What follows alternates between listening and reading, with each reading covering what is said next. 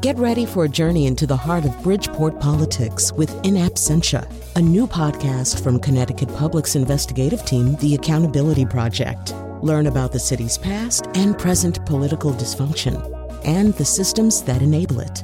Tune in wherever you get your podcasts. Funding provided by Gregory Melville and Susan Fox and Kathleen Bromage. As immigration policy continues its sea change, one Massachusetts family is torn apart. When I see it, it taking them one by one. First it was my dad, then my mom, my brother and two communities bridging the political divide, one person at a time. It was putting ourselves out and asking them to put themselves out honestly about who they are, what they care about. And we've developed very strong, respectful relationships. And mutiny on the high seas. The crew killed the captain, extorted money from the passengers, and then abandoned ship. Or did they? We'll hear the real story behind the legend of Block Island's Palatine shipwreck. I'm Shannon Dooling in for John Dankosky. It's next.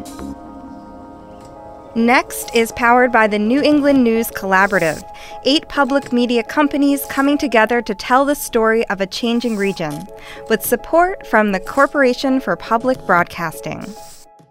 This is Next. I'm Shannon Dooling in for John Dankosky. Today, we begin with the story of a family separated one by one along strict lines, their differing immigration statuses. Saying goodbye at Boston's Logan Airport is a familiar and painful scene for the four Macario brothers. Just two years ago, they said goodbye to their father when he was deported back to his native Guatemala after losing an asylum case. Earlier this week, the oldest brother, Isidro, faced the same fate. Accompanied by federal immigration officers through airport security, Isidro was bound for deportation back to Guatemala, where he was born. Just a few days ago, I met with the family at their apartment in Lynn, Massachusetts, to hear more about the impact of legal status on their lives. Anthony and so.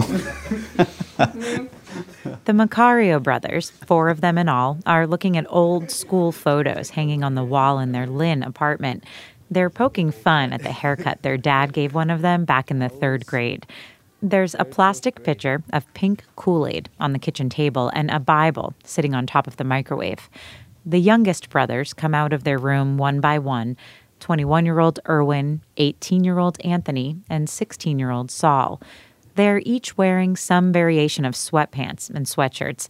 They all know this could be one of their last nights together with their eldest brother, 27 year old Isidro. After several years of receiving stays of his removal from the U.S., he's run out of options. You know, it didn't start yesterday, it's been going on for almost eight years straight. Isidro Macario says worrying about the future is just a part of life for his family. They're accustomed to receiving regular doses of anxiety, usually in the form of correspondences from the Department of Homeland Security, and usually they come in the mail around Christmas time. I remember um, most of the time we we are in the living room receiving letters um, saying that that our parents uh, have to leave the country, and instead of you know having a table uh, ready for the family, we get these letters or bad news. It always happens. So. Isidro Macario was born in Guatemala and came to the U.S. when he was 13 years old. His younger brothers are all U.S. born citizens. John Mohan, a spokesman for U.S. Immigration and Customs Enforcement, said in a statement he could not comment on the details of Isidro Macario's deportation case, but confirmed he was scheduled for removal. Isidro Macario has applied for different legal statuses, but criminal charges, stemming from what his lawyer calls a misunderstanding a few years ago, stood in his way. Those charges were dismissed in 2013, according to court documents, and he has no criminal convictions. You know, it's it's very tough for for for myself and also for my family because um, you know we've been struggling with this for so many years, and um, instead of, instead of getting better, we you know it get it, keeps getting worse and worse and worse, and we just no uh, nobody understands probably our pain. Isidro Macario is the oldest brother and also doubles as a parent to his younger brothers. Their father was deported back to Guatemala in 2016. Their mother, Marita, is in the U.S. without documentation and also has a removal order. For nearly two months, she's been seeking shelter in a church in Greater Boston. We've agreed not to use her full name and not to disclose her location because she fears for her safety. Marita says being separated from her sons makes her ill, but for now, she believes living in the church is her safest option. Por mi familia. Yo no los quiero dejar. I'm here for my family, she says. I don't want to leave my sons. I'm sad, but I'm also okay here. I'm in good hands. I miss my sons, and I want to be with them because they need me, and I need them too. Porque me necesitan y yo también. This type of family upheaval is becoming more common, according to some immigration advocates, especially in families like the Macarios, where different members hold different immigration statuses. For example, an undocumented mom with two citizen children and a husband who has, let's say, TPS. That's Eva Millona, director of the Massachusetts Immigrant and Refugee Advocacy Coalition. She says mixed status households are common across the country and here in Massachusetts, given there are nearly 1 million foreign born residents in the state, half of whom are naturalized citizens. It's a huge concern emotionally, but also practically, because, you know, these individuals are part of the workforce, they're consumers, so it's really, uh, really problematic and widespread. President Trump's shift in immigration enforcement priorities, the debate over DACA, the Deferred Action for Childhood Arrivals program, and the elimination of temporary protected status for some countries have all created cavernous unknowns.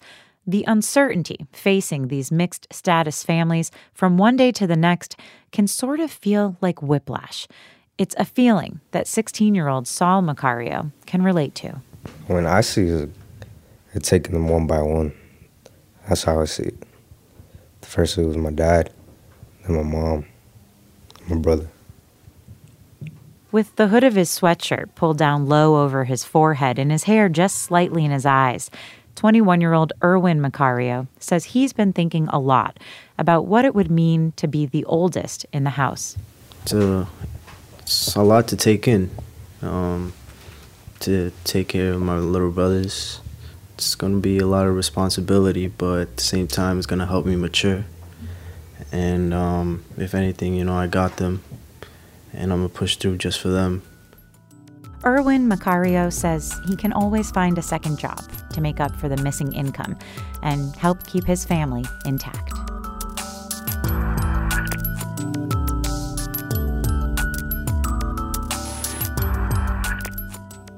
From Lynn, Massachusetts, we turn now to Vermont. For years, organic farming was a bright spot in the regional dairy economy. Demand for organic milk was growing, and farmers could earn much more than their conventional counterparts. But as Vermont Public Radio's John Dillon reports, organic milk sales are down, and so are the prices that farmers are paid. Last summer, Central Vermont dairy farmer David Silloway was in the slow and expensive process of switching over to a certified organic operation. That involves not using chemical pesticides or fertilizers and feeding the 65 milkers costly organic grain for a year as son John Silloway was doing last summer. So this is the organic stuff. It is. 600 bucks a ton right there. Silloway was counting on the investment paying off this spring when he was supposed to start earning a much higher price by selling organic milk to a dairy cooperative. But that's not happening. We are stuck in a transition mode where organic will not take us for possibly another year and a half, but we are having to feed organic grain to stay in the transition mode. I caught up with Silloway at the annual Vermont Farm Show. He had recently gotten word that because the market is down, his organic buyer has delayed accepting his milk. So it's costing us for an extra year's worth of high priced grain to uh, be on hold, so to speak. The Wisconsin based Organic Valley Dairy Co op is helping cover some of the expense of the organic grain but being on hold is still costly for Silloway's family operation. It doesn't help. On top of this delay and the higher cost of organic production, Many organic dairy farmers are seeing a lower milk price. Basically, we could be looking at, you know, 15% pay cut in 2017 and 18 as compared to the previous two or three years. Bob Parsons is a dairy economist at the University of Vermont. Parsons says the reason is simple supply and demand. Just like in the conventional milk market, there's too much organic milk out there, so prices are falling. We're in an oversupply of organic milk. So until we have some farms going out of business and we have a cutting back of the dairy herd, that's your major problem. We don't want to get in a race to the bottom in a price war for organic milk because that will hurt nobody except farmers. Hans Eisenbeis is a spokesman for Organic Valley, the farmer owned co op that David Silloway hopes will someday buy his milk. Eisenbeis says the co op has imposed quotas on its farms in order to keep the milk supply in check. Organic Valley has 119 farms in Vermont, and it pays about $30 for 100 pounds of milk. That's about $4 down from the peak, but it's still about twice as much as farmers get for conventional milk. Eisenbeis says demand for organic butter and cheese is still strong. But organic fluid milk, especially 2% and skim, has really kind of gone off a cliff in terms of consumer demand for those things. Eisenbeis notes that consumer interest is growing in milk produced by cows that are grass fed only.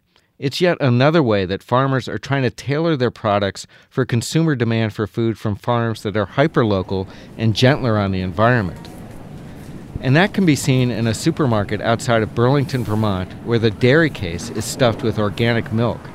Heike Meyer passes by the cartons of Organic Valley and picks up some from a local Vermont farm that bottles its own milk. I'm probably not a good example, but I don't care about the price. I'm, I'm willing to pay double. And I know that I have to pay more for, for quality and for local things. And while this highly specialized market continues to expand, the farmers making the more mass market organic milk are not seeing the benefit. At the farm show, David Silloway says he knows he'll have to wait at least another year to get the higher prices. We're lucky to have a strong maple business and a strong firewood business that help us keep going until we can get the full organic price. His small farm operation will survive, he says, until he hopes the market for organic milk rebounds.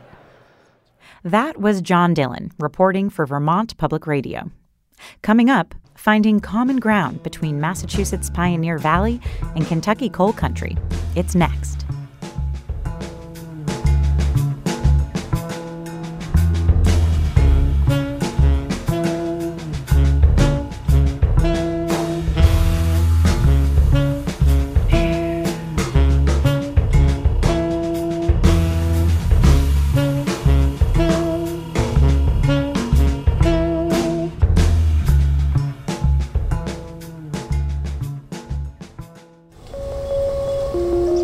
Next is made possible in part by our founding supporters who believe in the power of collaborative news coverage, including the Common Sense Fund, supporting the New England News Collaborative in its coverage of climate change and global warming.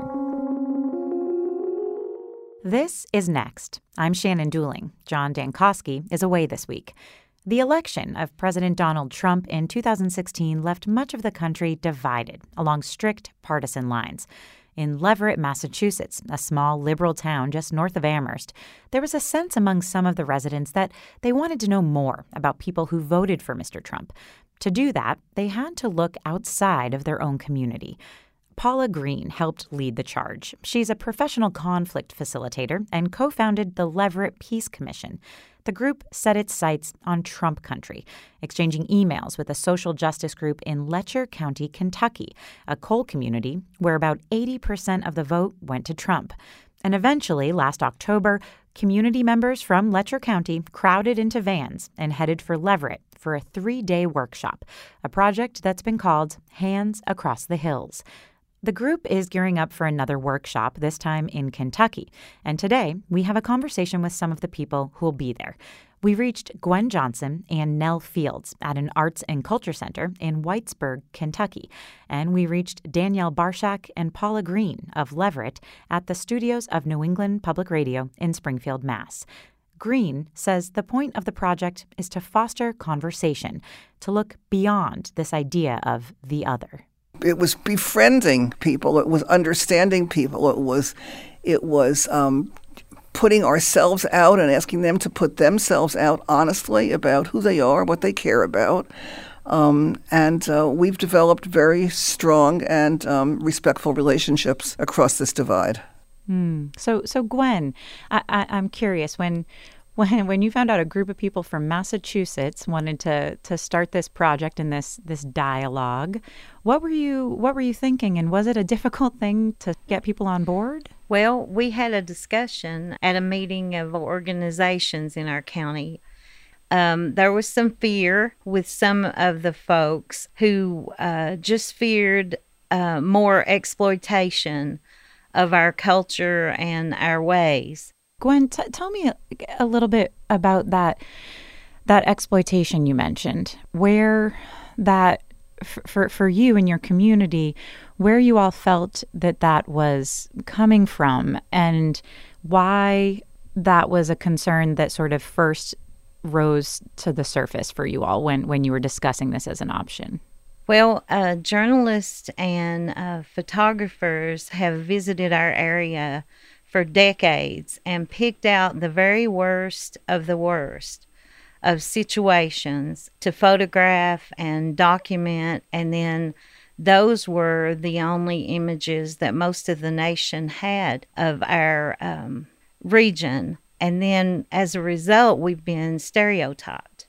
Um, from, from Danielle and from from uh, Paula, did you find that you were sort of rubbing up against some stereotypes of your own, uh, whether, you know, coming from the sort of liberal leaning East Coast, um, and also sort of confronting stereotypes that you may hold for, for folks out in, in coal country. Um, so this is Danielle. I think that it was not so much that I had stereotypes because I actually had been through coal country, uh, Kentucky, and it was having been there before that that drew me to this project. So I was pretty open about what uh, what might be coming. I think that for me, the thing that was most surprising was really how committed people were to their community. Uh, I think way more so than we are here. Uh, people were were talking about how to preserve their families, their communities. What struck me the most is that we are we just take for granted that our children are going to move away, that we will move away somewhere for a job. Um, but that what I was hearing from people in Kentucky was the most important thing, or one of the most important things, was maintaining their family ties and, and maintaining their mm. culture. And, and that was mm. kind of surprising and unexpected yeah. to me. Yeah. So, so Nell, I want to bring you into the conversation now, too. I, am curious, when you showed up in Leverett, Massachusetts, Western Mass, what, what, what were your sort of reactions? Were you surprised by anything? And if so, why do you think you were surprised? Well, I think uh, we were we were so welcomed, and probably the surprise that I got was that that it was pretty rural. Um, I think that for me, as being somebody who hasn't traveled a lot, my images of people that live away is always in the cities. The cities is what you see, what you see on TV, and what you hear stories about. So, uh, to find that it was a very rural community was a, really a pleasant feeling because I knew then that we, you know, that was very uh, comforting to me.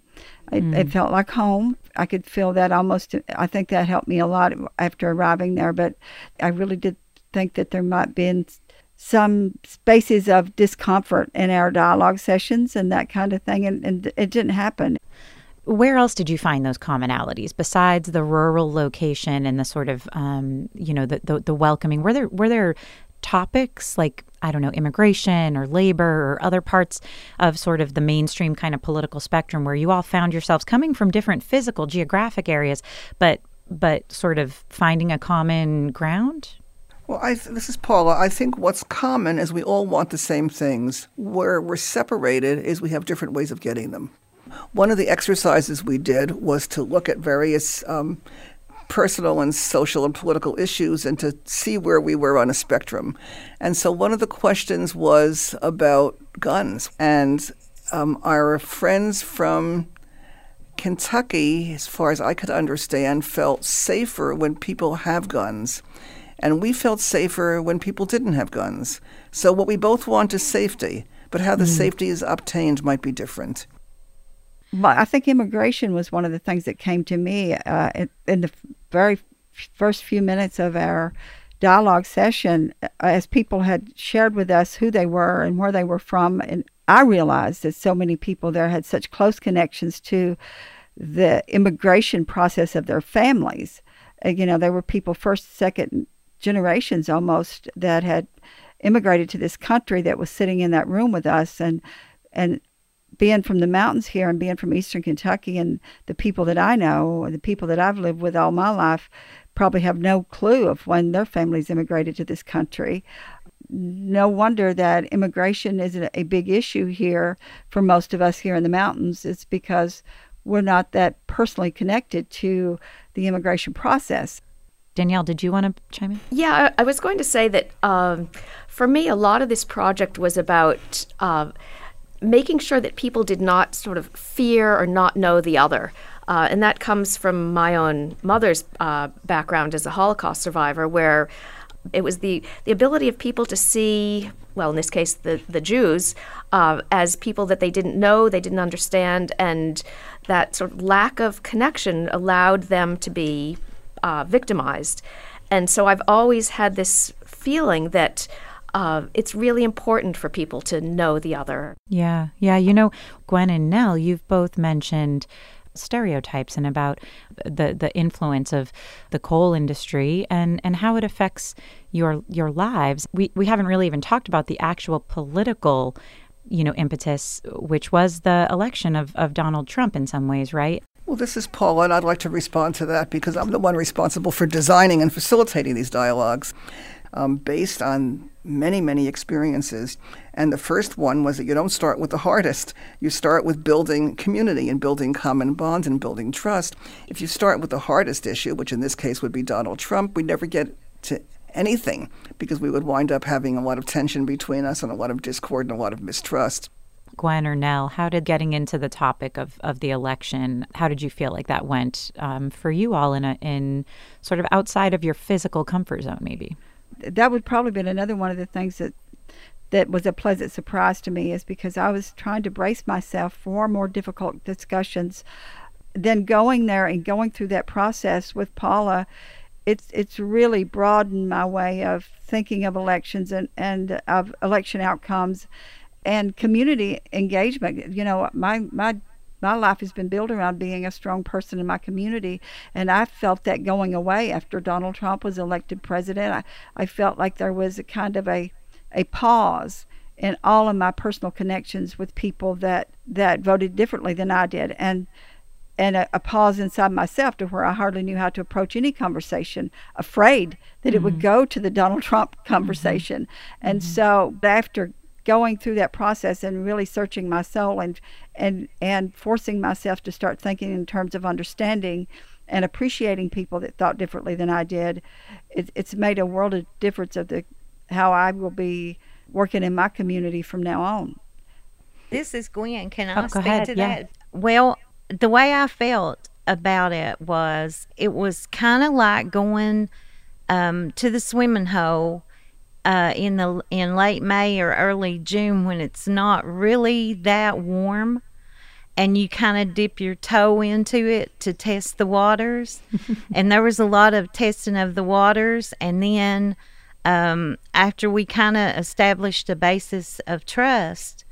Um, that we weren't going to be uh, thrown out or rode out on a rail or tired and feathered, then uh, we were able to dive right in and get to the heart of the issue.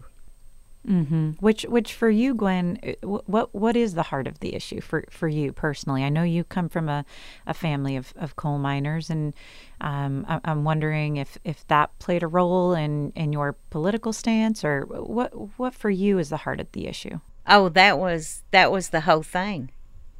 I had a lot of trouble voting for Mr. Trump, but I did vote for Mr. Trump. Um, I wrestled with it.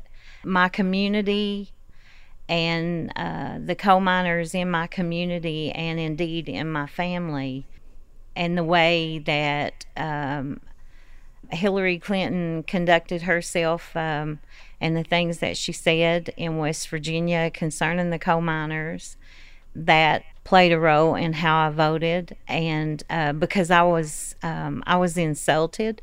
Mm-hmm. Uh, you can't live in a culture and not be insulted when you feel like it's under attack.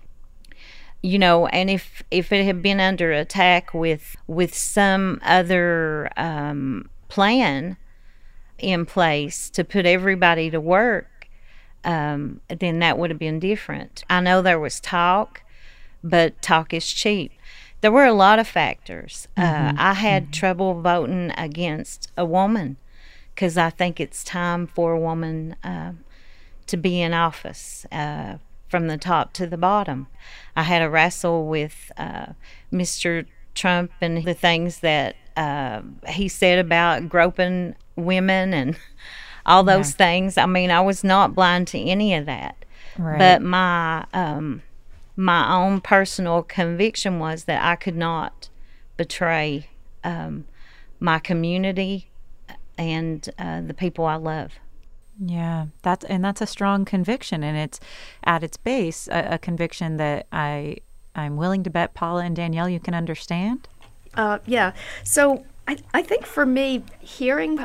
Uh, hearing how people spoke about their ambivalences about voting for Trump, uh, but also why they did it. It, of the irony is that it, it, allowed me to understand why people voted for Trump, it, which was something that I couldn't get from people around here. So, in a way, we had more honest conversations and we gained better understanding about what motivated people than we would have up here in, in liberal New England.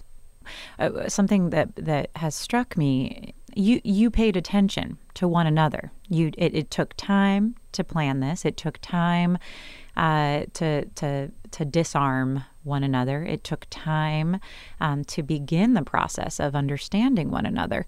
Uh, do you all, you know, have hope that this uh, sort of format can be replicable?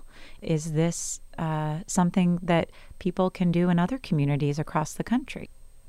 Our, our doing this was to do this as a pilot experiment to see what we could do, and we hope very much to see this replicated. I also want to say that there are many groups in this country doing it already, and we are going to Kentucky in April, and we don't know what's going to come next for us. We have relationships now that have value for all of us, and we may do more of this with this group or other people from that region, or we may reach into other communities. But certainly, we hope this is just the beginning. Yeah, Gwen, Gwen and, and Nell, what what do you, what do you guys have to add in terms of, you know, the sort of hope that you have of of uh, of people in other parts of the country being able to forge similar relationships. I think um, if we could go to Leverett, Massachusetts, uh, carrying our own form of resentments and uh, feeling run roughshod over and come to the consensus that we did, then I believe it can be used in other realms. Well said, Gwen. Uh, this is Nell, and it's a personal growth as well as a community growth when this many people in our community can learn what we've learned and share what we've shared with people in Massachusetts, it's going to help build and change our whole community. I overheard a little bit of discussion before I got on the line about exchanging recipes and what you're going to bake, and and it just sounded like such a, a, a I mean something you would you know, hear uh, of any group of friends, you know, catching up and getting ready for for a visit. And I, I just wonder, um, Paula and Danielle, sort of, what are your expectations and, and and how are you thinking about things leading up to your trip to um, to Kentucky in April? Well, I'm glad you were listening into our pre-conversation, Shannon, because it's exactly what's happened. We're friends and we can talk about bringing chocolate whoppers and fresh baked bread with us and and um, uh, I'm looking forward to it immensely. It's going to be a very rich, personal, cultural experience for us. And I hope that we can show the best of ourselves so that the stereotypes that we hold of each other um, are disappeared for a much larger population than just a few of us who so far know each other. I'm just so excited to go down and live with you and be part of it. I feel like I don't have anything particularly to teach, but I'm just I'm full of excitement and goodwill and I'm not going with a political agenda, although I suppose I could probably be prodded one into one pretty easily and and I think talking about guns is a really great one because I think that a Letcher Leverett uh, collaboration would be a, a really terrific way to advance some kind of sensible legislation. And Gwen and Nell, what about what about you guys? What are what are you looking forward to? I, I imagine you're quite busy in some preparation and planning. We are, and and I I'm sure that everybody out there and listening in radio, if you're listening really hard, you can hear us smiling from ear to ear right now because we're very excited and we're just getting into the the detailed part of our planning, which is which is seeming like we just can't keep them long enough to do all the great things we do want to do while they're here. This is Gwen, and I'm thinking about um, this um, visit as a kind of a family reunion.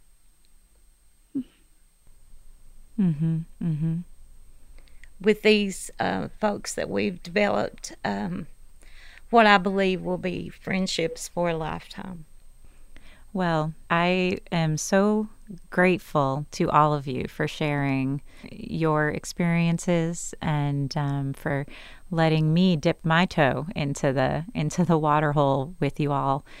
Paula Green of Leverett is the co-founder of the Leverett Peace Commission. Paula, thank you for your time today. My pleasure. And Danielle Barshak of Leverett, um, thank you for your time and, and your thoughts. And um, I wish you guys the best um, in April. Thank you. Nell Fields, thank you so much for sharing your, your thoughts and your perspective with us today. Thank you, Shannon. And Gwen Johnson of Letcher County. Again, wish you all the best in April and can't wait to hear about it.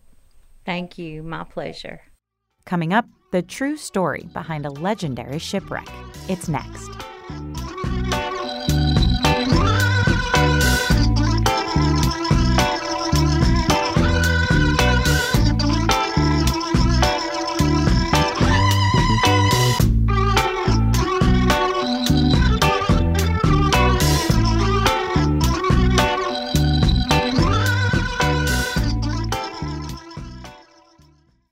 Next is made possible in part by our founding supporters who believe in the power of collaborative news coverage, including the John Merck Fund, supporting the New England News Collaborative in its coverage of climate and clean energy. This is Next. I'm Shannon Dooling. A few days after Christmas in 1738, a British merchant ship carrying emigrants from southwest Germany was grounded in a blizzard on the tip of Block Island.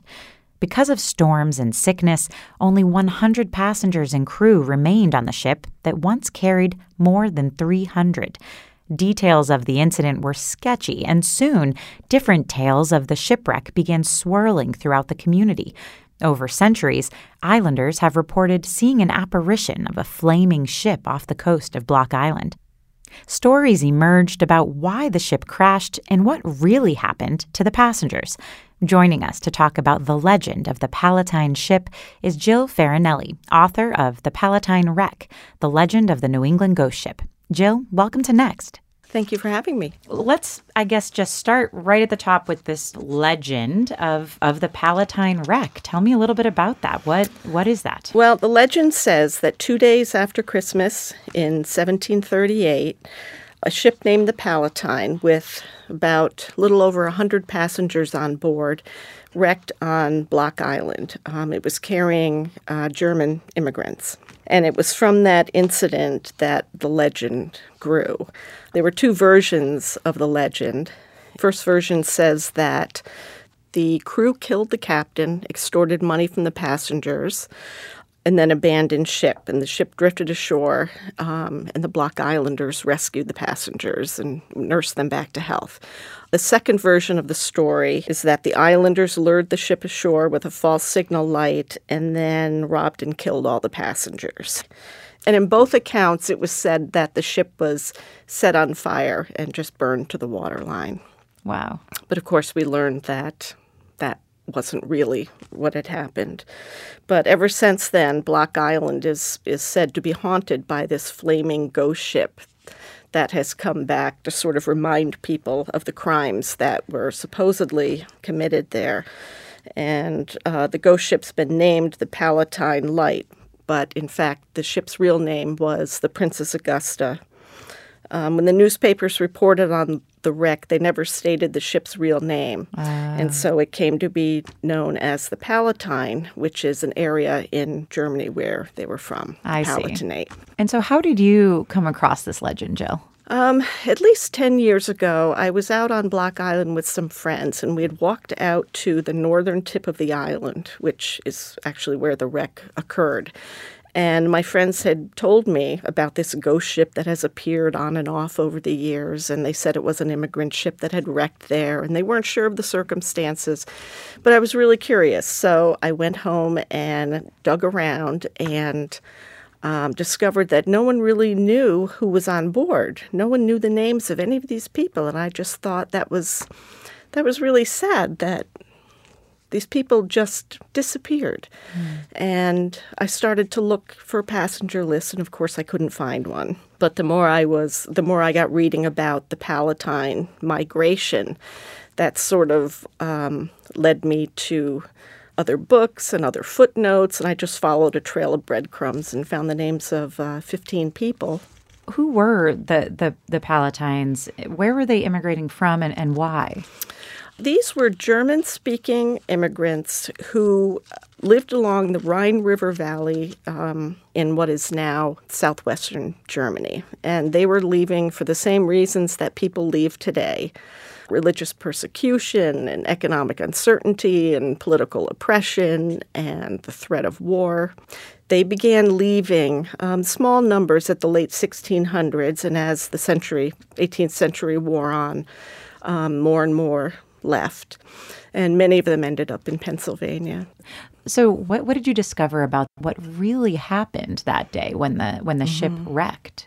It turns out that the wreck itself was probably the best thing that could have happened to the survivors who were still on board at that point. There were 340 passengers who had boarded in Rotterdam. The ship left on time in late June. Um, it passed through the English Channel, and there it hit a series of storms. Um, it should have taken just a few weeks to get through the channel out into the Atlantic, but they were held up for months. And so by the time they got on the Atlantic, it was it was September. It was the height of the hurricane season. There was a a letter that we had discovered. It was from another ship that was traveling with the Princess Augusta. And they said that they had been caught in a dozen storms over the course of 10 weeks. So they had weather to contend with. But they also lost probably two thirds of the passengers to dysentery, as well as the captain and half the crew. Hmm. The mortality rate on these Palatine ships really was only about 10%. And on the Princess Augusta, it was closer to 80%. Oh wow! So yeah, so this was a Right. this was an anomaly. Mhm. You mentioned we've talked about some of the the passengers, the survivors Mhm. of that. Um, there's one character in particular uh, in in your book that. As we learn, plays a pretty significant role, perhaps, in the evolution of this legend Mhm. itself, right? Tell us a little bit about Long Kate. Long Kate. We don't really know much about her. Um, she was one of two women who chose to stay behind on the island while the others uh, moved on to uh, resume their journey to Philadelphia. Um, she was called Long Kate because apparently she was exceedingly tall with very, very light skin. The islanders at the time apparently were afraid of her because of her bizarre behavior. She would wander off and then hide behind a stone wall or under a clump of bushes, and she would lay there for hours in a trance, unresponsive. And then when she would come to again, she'd wander back home and she would tell people that she had just flown across the sea back to Europe to talk to her family. So I think the Block Islanders were pretty weirded out by that. Mm, yeah. um, so they, they thought she was a witch. Mm-hmm, mm-hmm. Um, and she also did some fortune telling on the island. So they couldn't have been too afraid of her, Mm, you know, right. because they. She was they, the eccentric islander. Right, Yeah. right. And um, she ended up marrying an African slave on the island, and they had children. And the descendants of one of them are still in southern southern New England. Where do you think the the facts of, of the wreck and the, the, the, the truth sort of departed and started to take on this this ghost ship sighting Mhm. um, legend? I mean, where did those two things diverge? I think almost immediately because the newspapers that reported on the wreck um, didn't give the complete story. And so you had different versions um, floating about. Mhm. Um, then, when a ghost ship, a supposed ghost ship, um, appeared on the one year anniversary of the wreck, well, of course, because of the timing, it was linked to this shipwreck. And of course, they blamed Long Kate for having conjured it up. And so, who who supposedly saw this ghost ship? Islanders on on Block Island. Well, we know about it because there was a ship traveling through Block Island Sound, and the captain, uh, as the story goes, the captain saw this tall ship on fire, and they tried to approach, and when they got near, it just sank beneath the waves. But there was nothing left on the surface of the water. There was no debris, there were no bodies, they could find nothing. And so they were so spooked by it that the captain wrote in his log about it. The book by Jill Farinelli, The Palatine Wreck, The Legend of the New England Ghost Ship. Jill, thanks so much for joining us and for being on Next. Thank you, Shannon. I appreciate it.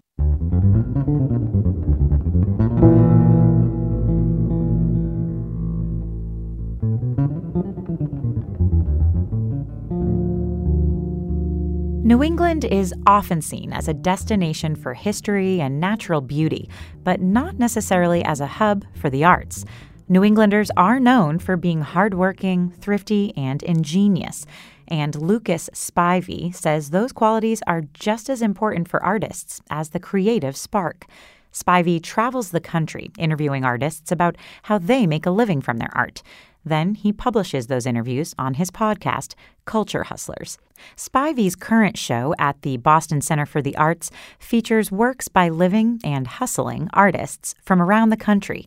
Next, producer Andrea Muraskin met up with him for a tour of the exhibition, plus some insights into the hustle of creating culture here in New England. Walking into the gallery, I feel like I'm embarking on an arts road trip. In one corner, there's a map laid out on a picnic table on top of a bright green rectangle of astroturf. Videos show artists making their work. Behind each display, the shape of the state where the artwork originated is painted in bronze from floor to ceiling. I wanted you to walk up to the work and not feel like you were bigger than the pieces. And then I also wanted to momentarily transport people to a different part of the country. Lucas Spivey, a self described BFA MBA hybrid based out of Boston, is the curator of this show. After watching his fellow art school grads flounder trying to make a living, Spivey made it his mission to pick up know how from successful artists and share that knowledge. To that end, posters and videos here clue viewers into the business models behind the art. Representing Illinois is a series of cheeky, cartoon like prints by Chicago based painter Derek Erdman. A six panel strip entitled Unlearn How to Draw Khloe Kardashian is really speaking to me. And it starts with a pretty nice painting of Khloe Kardashian and then slowly just takes away her eyes, her hair, her every feature, then turns her into like kind of a Bigfoot looking monster and then a scribble at the end. And how do you build a business off meme esque art like this? Spivey explains how Erdman does it. So he posted this on Instagram and Facebook, and the idea is just be provocative. And so people will enjoy that, and he'll get like 10,000 likes. But you can also buy a takeaway of that internet meme, whatever you want to call it. So you can purchase a painting of what he put out on social media. In front of the outline of Washington state, Spivey has stacked a series of tightly done, brightly colored glass mosaics. They're manufactured in the working class mountain town of Tieton. Which is literally on a dead end road in the Cascade Mountains. And 1,200 people live there, and they have this business incubator called Mighty Tieton. And they have trained locals to work on things like letterpress and silkscreen and mosaics and laser cutting and bookbinding. Other displays include textiles from an indigenous weaver collective in New Mexico and metalwork by a husband and wife team in Detroit. You won't find work by New England artists here. That's because for traveling exhibits like this one, Spivey makes a point of highlighting artists that aren't local. But he did interview several Boston culture makers last year, and he's turned those interviews into episodes of his Culture Hustlers podcast, which debuted in the fall. Spivey's first ever podcast guest, Erin Robertson, is basically a poster child for the idea that Boston can be cool. I didn't even know that you could go to art school in high school. I didn't know that that was an option. In 2016, she became the first Bostonian to win Project Runway, Here's a clip from the podcast. I mean, one of the reasons why I'm staying in Boston versus going to like a more fashionable city is because there is so much technology happening in the city. New ways of of like just thinking about how something is made and like what it's made out of. And artists are hungry to collaborate with scientists, and scientists are like also hungry to collaborate with artists. For example, Robertson has used faux fur made with a 3D printer at MIT in some of her clothes. Spivey says another advantage for artists living in Boston and New England is the high concentration of foundations and donors who fund the arts here. But he's learned there is a trade off to the nonprofit funding model. Those private foundations and those charitable individuals in the New England area are very conservative and don't, in my opinion, fund enough experimental projects where there's not a pedigree behind it and there's not a long-standing tradition behind it. He says it's hard to remember projects that never got off the ground, but he tells me about one that had to wage a long fight to succeed. AS 220, a gallery and performance space, opened in downtown Providence in the 90s, in a derelict building without running water. It was an underground, uncensored place for art in different media. And there was no hierarchy to it. So people were like, well, how do you know it's going to be good? Like there's nobody curating or jurying it or like saying no to this. And that was the whole point. But it was ultimately AS 220's lack of boundaries that brought the organization success, according to Spivey. Today, they own multiple buildings, including 47 live in studios, four galleries, and a black box theater. It didn't stick with one thing, it was for everybody. It was for musicians. They have a cafe now, so it's for, for chefs and food lovers. And then they were preserving buildings so architects could get behind it too. And then on top of that, it was a service to the community in that these blighted buildings were suddenly being revitalized. Now, thriving in Providence or Boston is one thing, but can an artist hack it in a place like Connecticut's Quiet Corner or somewhere remote like Vermont's Northeast Kingdom? Spivey says that in the age of Instagram, YouTube, and three day shipping, a resourceful creator can make and monetize art from just about anywhere. And he says that's a good thing. My dream is that if we can get those folks to stay in their community, then those communities really thrive because they're missing creative people and we're missing creative people for a long time, but that doesn't have to be uh, the way moving forward. As for rural centers for culture in New England, Spivey shouts out Mass MoCA in North Adams, Massachusetts, North Conway, New Hampshire, and, wait for it, Eastport, Maine. It's the easternmost town in the country, and it's home to an arts organization called the Tides Institute and they're incredible. They do these events out on the streets, they have a museum. Even way out there, unique things are happening. The exhibition Culture Hustlers Artists Minding Their Business is on view at the Mills Gallery at the Boston Center for the Arts through April 8th. If you have a question about the business of the arts, you can leave a note for Lucas Spivey there, or leave a voicemail on the Culture Hustlers hotline. That number is 978 712 8858. You just might get your answer in the form of a podcast. That's next producer Andrea Muraskin reporting. You can find photos and a video from the Culture Hustlers exhibition on our website, nextnewengland.org. We've also got a link there to the Culture Hustlers podcast. Next is produced at WNPR by Andrea Muraskin. The executive producer is Catie Talarski. We had production help this week from Bart Rankin, Glenn Alexander, and Rachel Geringer. Our theme music is by composer Todd Merrill. You can hear more of his music at toddmerrill.com. Thanks also to Goodnight Blue Moon for their song New England. The New England News Collaborative is funded in part by the Corporation for Public Broadcasting, with support from Douglas Stone and Mary Schwab Stone through the Smart Family Foundation of New York and the Melville Charitable Trust. It's powered by WBUR Boston, Vermont Public Radio, New Hampshire Public Radio, Maine Public Radio, Rhode Island Public Radio, WSHU Public Radio Group, New England Public Radio, and Connecticut Public Radio.